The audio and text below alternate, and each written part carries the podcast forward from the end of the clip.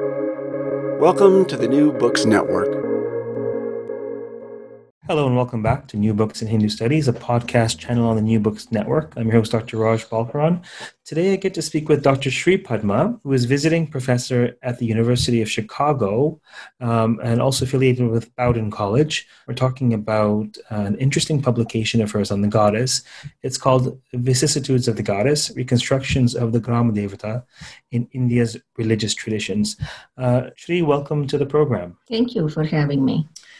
So, what's your book about? Your book is about Grama Devatas. Uh, maybe say a tiny word on what a Grama Devata is and, and the, the central thrust of your book. Okay. What is Grama Devata? Grama Devata. Grama Devata is basically the translation of that is um, goddess of a, a village, any village. So um, Grama Devata basically is worshipped directly by devotees um, without uh, any Brahmin priestly mediation. Um, and therefore, without elaborate uh, liturgical Sanskrit recitations. I'm saying this because usually people imagine Hindu temple, and when you go into um, the temple, they usually have Brahmin priest mediating whereas in uh, um, the worship of Grama Devata in these villages, you would not find uh, a priestly mediation. Usually, the goddess is um, addressed in uh, the local vernacular uh, with an uh, accent on familial terminology. Um, so, most frequently, she is known in familial terms uh, such as mother or elder sister, or at times she's also addressed with the respectful and formal term, madam. Um, in the instance of her transition into a Brahmanic deity, a Grama Devata might acquire the Sanskrit suffix that is Amba or Ambika or Devi. You know, all these are, um, you know, so, uh, goddess or mother in respectful forms the priests and priestesses of uh, the Gramadevata are mostly from non-Brahmanic castes and um, play a major cultic role only at the time of uh, special festivals. So these characteristics are usually typical. Um, although in uh, fast-changing contemporary Andhra um, or even uh, in larger Indian society, exceptions are um, quite common.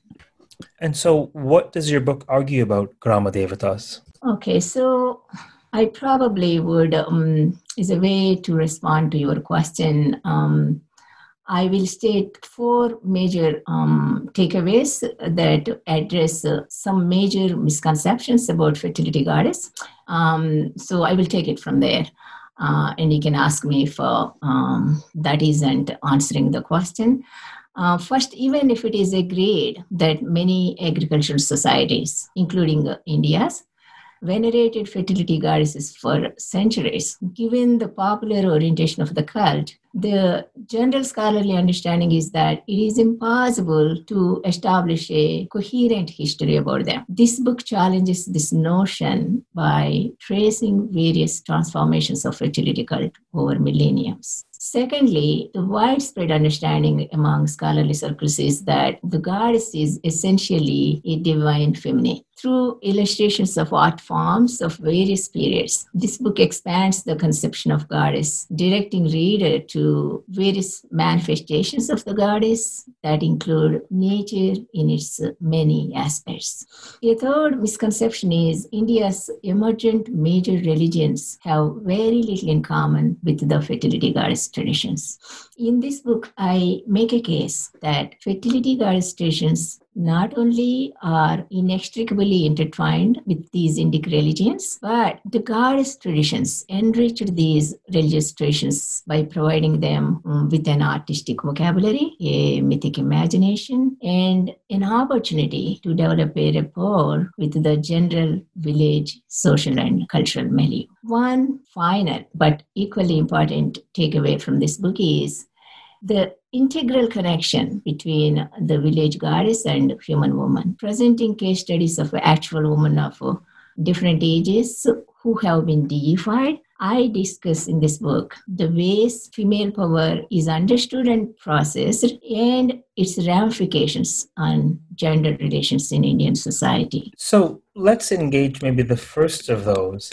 Um, you talk about the the the, the antiquity or the, the, the, these sort of ancient um, you know you know while you admit that one can't trace a, a, coherent historical trajectory, you do trace these Gramadevatas back to very ancient times. Why don't you tell our listeners about that? Mm. Yeah, um, I think I um, will start with an example.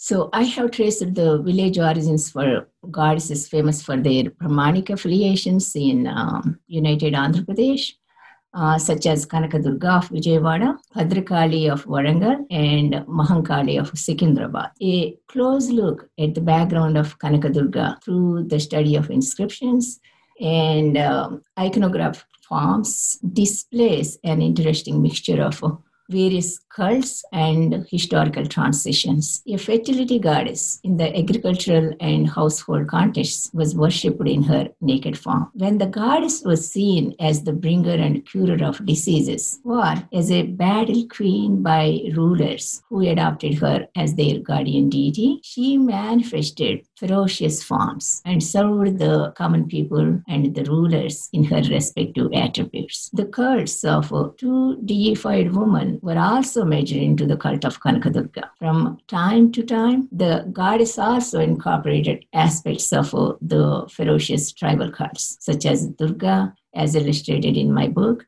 and it managed to retain relative independence even after becoming Brahmanic, in which context she is shown in pleasing countenance as the wife of Shiva. Somewhat similar history is shared by the goddess Bhadrakali of Warangal, a mixture of uh, many goddess cults of Devata and royal guardian deity from the 7th century the ferocious form of Bhadrakali's stone image is softened by many measures, including breaking her protruding tongue before ceremoniously reinstalling it. Portraying pleasing forms of the Gramadevata can be attributed to the success of medical science in preventing communicable diseases for humans and domestic animals.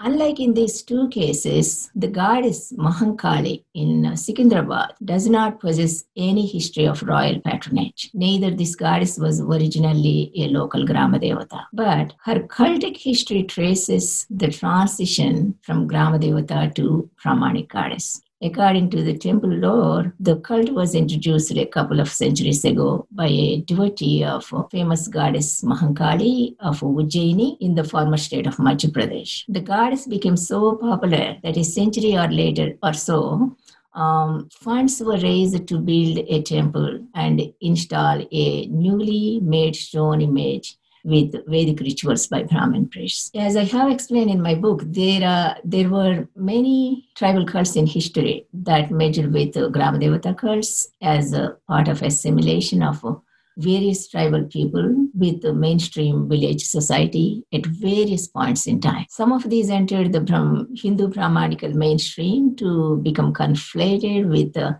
popular goddesses such as Durga and Kali, who themselves went through the same process. For example, for the last half century or so, tribal goddesses Samakka and Saraka in western Andhra, which is now part of newly formed Telangana state, have started to attract large Hindu populations. The Koyas are a hill tribe who traditionally live in the forest in Warangal district, which is now a tiger reserve and who perform annual festivals to these goddesses following tribal rites. The popularity of this annual festival among Hindu devotees increased to such an extent that since 2010, the state government has been involved in bringing offerings to the goddess. The Hindu devotees not only brought many Brahmanic elements to the ritual, but started setting up the images of the goddesses in temples in other regions of Telangana to celebrate annual festivals. It is possible that this cult, like some tribal cults, will eventually merge as an extension of a Brahmanic cult. In fact, songs, videos, and a new ta- Tollywood film have been made for the consumption of Hindu devotees who want to identify Samakka as Shakti, the preeminent goddess who rules the whole world. She is also, of course, identified as Shiva's wife and Vishnu's sister. The images distributed as Samakka also reflect an uncanny resemblance to the great goddess Durga. In this imagery, Samakka is riding a tiger and Saraka a stag. So you link uh, modern Grama Devatas to the Indus Valley context, do you not? Yes, um, I do. Um, in um, looking at symbols um, and tracing the um, symbols that how some of these symbols have been uh, in use even um, in the contemporary uh, rituals to the Grama Devata. I didn't mean to start um, from Indus Valley and um, try to force um, that connection to the Grama Devata. But as I've been examining, tracing um, the contemporary mythology, um, the um, rituals, the symbolism, um, and going through inscriptions, what we can learn and whether um, the form of Gramadevata worship existed in um, early times. Um, and that brought me to the earliest period, prehistoric period in Andhra Pradesh, where I examined, um, I came across these symbols uh, in burials um, in uh, of uh, fourth century before Common Era, and those like symbols like swastika um, and Srivatsa um, all these symbols of uh, the goddess um, are also seen, I realized, in uh, Indus Valley seals and ceilings. Um, that's how I am interested in um, these uh, symbols and their connections. And um, so, uh, and then in between Indus Valley period and fourth century before Common Era, you know, this uh, this post Indus Valley uh, times what happened and how these uh, symbols turn into kind of naked goddess um, and the evolution can be seen uh, in uh, pictographic form, either sculptural representations or um, representations in uh, coins. Um, then I trace that evolution. Um, for example, I take uh, a part symbol for, you know, part represents the womb of the goddess. So, how this part is still in worship, you know, parts uh, play an important role. Women carry parts full of water uh, or parts with food on their heads to uh, in goddess rituals in procession uh, to bring them uh, to the goddess, and they also act as representations. And on these parts, they also um, paint these symbols, swastika, srivatsa, etc. Um, so this part is um, worshipped in part shape in the beginning, but then even in Indus Valley period, you see, and the part has legs um, and uh, showing um, those parts in know, three different representations. You can see they also have face uh, ne- you know, part has a neck, natural neck, but over that neck, the neck is depicted as a face in Indus seals. And that happened again um, in uh, early medieval times in Andhra Pradesh. You see sculptural representations. So slowly, the part uh, takes this uh, anthropomorphic shape of um, the goddess.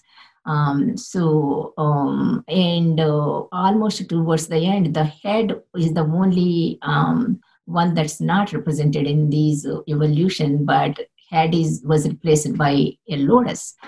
Um, and before it became completely a naked goddess. Even when she is represented as a naked goddess, like a giving birth to a child, um, you know, with flexed legs, uh, still her head is like a lotus. Uh, and in 7th century, many of these images, uh, stone images, uh, were in worship, and there are inscriptions proving that. And some of these images, uh, in fact, are um, worshipped even now, in the, it, it, which means the worship is continued without any broken line. Um, like in Karnataka, um, there are many uh, instances. You know, one of um, it might be useful if you talk about these categories of Grama Devata uh, versus popular goddess versus fertility goddess, and and how do you how you use them in the book, uh, how they relate to each other in the history of, of Indian religion.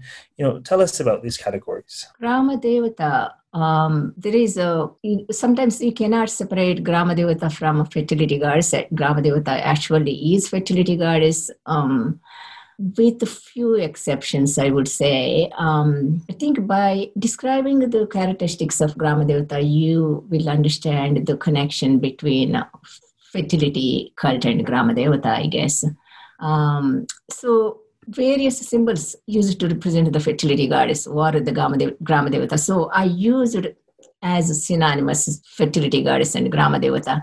But the way I used fertility goddess, the term, terminology is um, that fertility goddess in pre uh, modern times because there was an argument oh grama devata did not have any history. So i said to prove yes there was history. So what was she called? Was she called as grama devata and who was she? So and i have all these symbols that i was explaining and this uh, shows the fertility aspect of this goddess. So I termed that fertility goddess um, that in contemporary times we call, call Grama Devata.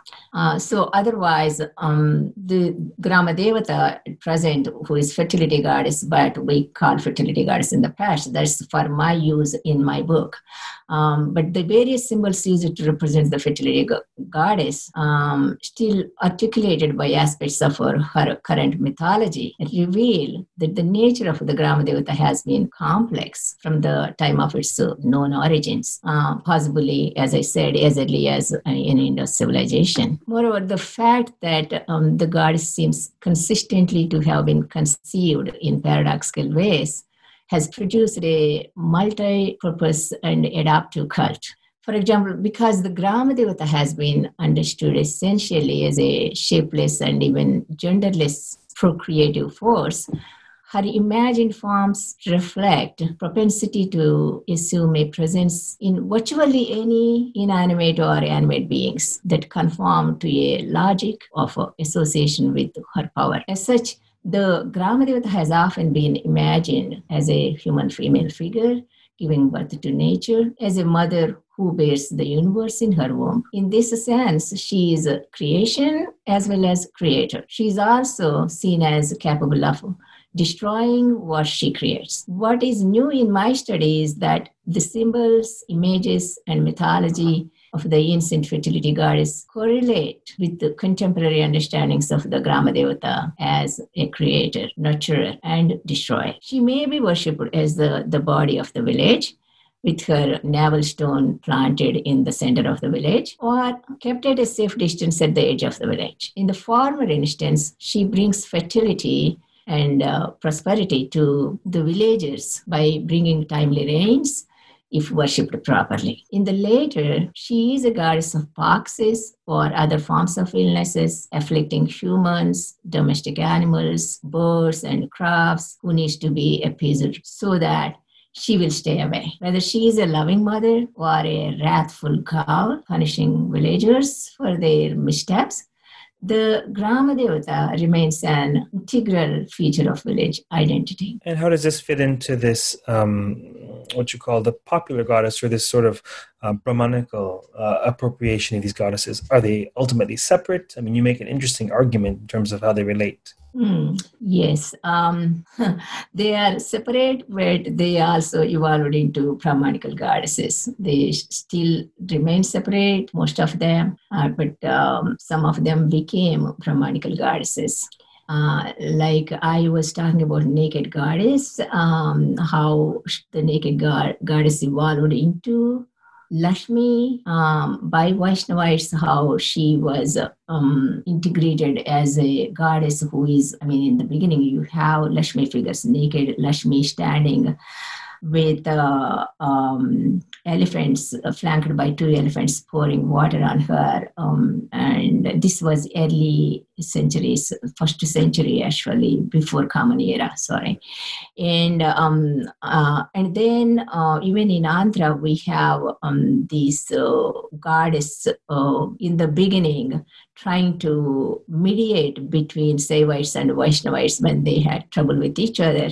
And then um, the goddess also is being transitioned.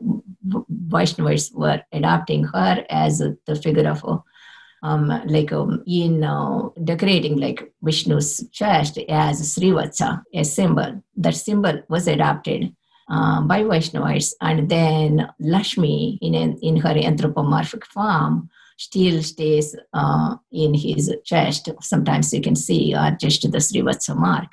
Uh, but anyway, so she becomes Lakshmi uh, and, you know, um, Vaishnav, Vaishnava um, imagery and uh, Parvati in Saivite imagery. But as soon as goddess enters these traditions, um, she is clothed appropriately and so that it meets the standards of these traditions. Is there anything else about this book that you would like to share in terms of its main takeaways? I think I have mentioned on the major takeaways uh, to begin with, I guess. Yes, the, in the beginning, this is, as I said in one of uh, the first takeaways, there was this assumption, uh, which I said to um, challenge, and it was challenging to me as well um, when I start working, and I wasn't sure how much um, I will um, be successful in this uh, attempt.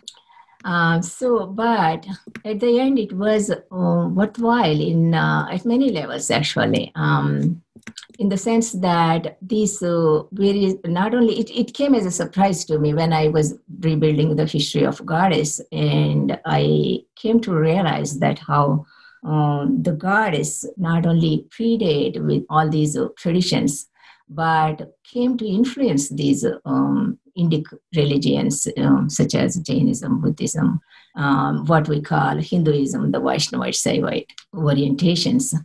Um, all these religions, uh, you know, that the goddess influenced in many positive ways, you know, providing all this, uh, you know, uh, imagery, vocabulary to these religions. So that itself is a revelation even uh, to me as I, you know, I didn't realize. Two things I didn't realize. One is the connection all the way can go back to Indus times um, because a lot of times you know, still a lot of scholars or we are not sure a lot of aspects that continued what we see in Indus times uh, into later periods. So, uh, so we have to be uh, really uh, careful about um, trying to trace it to Indus period and that uh, not really proving the continuation. But in this sense, I see this clear continuity um, that um, you know started in, in those times. And that's one revelation. The second revelation is i didn't have any idea that god played uh, a crucial role in uh, the development of these Indic religions, uh, especially Jainism and Buddhism is seen as ascetic religions, and uh, you would think um, very little that um, connection with the goddess traditions. So, so those two are um, really um, uh, surprising elements even to me when I was, you know, doing research. So I hope the readers also find that um, as a, uh, a, revelation. Let's do a, a, tiny thought experiment, if you'd like. Let's let's assume that you are charged with creating a course about um, uh, the goddess, or uh, say Shaktism, or the uh, India's feminine divine, shall we say? Let's just say you're creating a course, whether it's or, or a lecture series, right? And and your job is to present uh, India's feminine divine to an audience, whether undergrads or continuing studies. I'm curious as to how you would organize it. Uh, like like for myself, I would have a unit probably on Vedic goddesses, uh, mm-hmm. goddesses, uh, it may have a unit on Tantra. I may have a unit on what I consider village goddesses or Grama Devatas or popular goddesses. You know, it seems to me that, well, well let me not beg the question. How would you organize a course on presenting uh, India's goddess tradition? What do you think?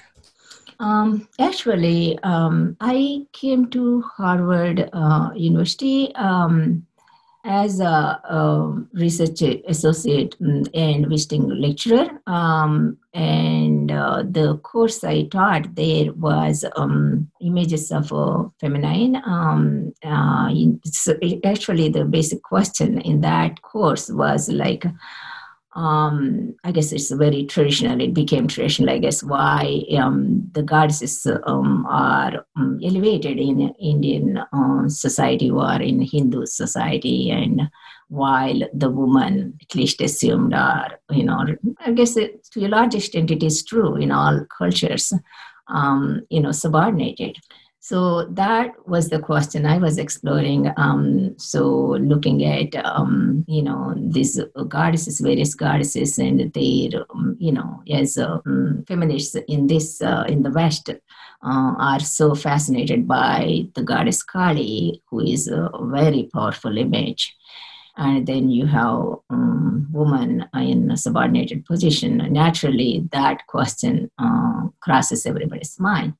So, um, so I taught that course, um, and it was um, really, um, really fun. And, you know, like looking at um, uh, some film uh, and also looking at the early devotees like Andal, you know, these saints, uh, and then these goddesses, um, and uh, you know, like. Uh, uh, um, but um, that particular course, I um, taught many iterations of it. Um, the last time I taught was last year at the University of Chicago, and uh, I used my book as a theme this last time uh, and then arranged other um, uh, readings to go with that theme. Because it, my book um, not only talks about the history of goddess goddess symbols um, and also case studies of um, and mythology of various goddesses, village goddesses, and case studies of the transition of these goddesses from village to uh, urban setting or um, Sanskritized goddesses, how they enter these um, Indic traditions, big Indic traditions. Um, but also, I look at the deified woman uh, of different ages, how sometimes these deified women um, match with the Grama Devata or village goddess cult, uh, or sometimes um, stand out for themselves as um, deified. But what uh, social issues they um, bring about and how the you know what what are the reasons behind this deification? Is this guilt? Um, you know so so i'm looking at um, this uh, divine feminine on the one hand and human on the other human uh, feminine um, how she is received in the society and um, and, and, where um, you know this div- divinity um, you know uh, starts and where the humanity comes in play. Um, so um, so that was really very very satisfying um, last year and and also it made a huge difference like at harvard or um, the university of chicago you have graduate students. Um, so the level of discussion uh, is much more um, much more refined. Um, so you get more satisfaction i guess. Um, yeah uh, i do not know whether i answered all the question you have in mind um, it's it, it, I've said this before. I'll say it again. It's always about the scenic route to draw out themes of conversation. So there is no um, there is no finite answer to my questions. They're meant to be generative uh, rather than uh, comprehensive. So um, are you still working on the goddess? What are you working on now? Before we close, why don't you tell us what work what you're working on? Oh, um, I think uh, this is very, very different um, research I've been doing um, in recent years. So uh, I actually am involved in two research projects right now. Um, um unlike my other research, um, the venue for these projects is in Sri Lanka, not uh, in Andhra Pradesh, where I come from. Um, but I also spent um, so much time in Sri Lanka that became my second or third home, whatever you call it, because America is my second home, then Sri Lanka becomes my third home, I guess. So I uh, directed a study abroad program for uh, 20 plus years. Uh, uh, American undergrad program in Sri Lanka. So I worked with the staff. I worked with the university that we are affiliated with in uh, in Kandy. Um, and I set courses, and uh, um, so I um, developed a lot of relationships as well as understanding their culture and learning the language. So that brought me into Sri Lanka, and so the uh, the first research, you know, full fledged research project, I should say, because I published another book was kind of a, um, fiction and his, historical fiction is uh, Fractured Bliss. But this first real full-fledged research project is um, a cultic history of Vibhishana, uh, an important character in the Indian epic Ramayana. Um, so I made considerable progress on this project. Um, unlike in India and Southeast Asia, where the epic is popular, in certain parts of Sri Lanka, Vibhishana is worshipped as a guardian deity. Uh, so far, I have published uh, a couple of papers on uh, different aspects of uh, the Vibhishana cult. Uh, one of these uh, two papers um, forms part of a special section of the Journal of South Asian Studies, um, which I have co-edited with the title Lankapura, the legacy of uh, the Ramayana in Sri Lanka. So that that's my first project. The second project is again very different an examination of uh, the state of uh, traditional medicine in sri lanka since uh, colonial times to the present. So mm-hmm. like in india sri lanka has a variety of uh, traditional medicine practitioners. Um, variety of traditional medicine is being practiced. So my research is focused on those practitioners whose families are in the traditional medicine um, for generations. I have interviewed a sample of these practitioners throughout the island uh, to study the diverse medical traditions and also their complex histories. So that's what um, I'm trying to do right now. Sounds sounds interesting. Sounds fascinating. Uh, particularly the, the, the, the, project about the Vibhishana. Now they both sound fascinating. Uh, I might be slightly biased because any sense of narrative, but either way, I'm glad that you're you're that you that you have no shortage of interests to pursue. and so I think we've taken enough of your time for uh, one day. So uh, we will close now. Um, for those of you listening, we have been talking about uh, uh, the vicissitudes of the goddess, um, reconstructions of the Grama Devata in India's religious traditions. Uh, we've been talking with Dr. Sree Padma, who's a visiting professor at the University of Chicago. Thank you very much for joining us today. It's my pleasure. Thanks for having me. Until next time, uh, stay safe, uh, keep reading, keep listening, and keep contemplating the Hindu goddess. Take care.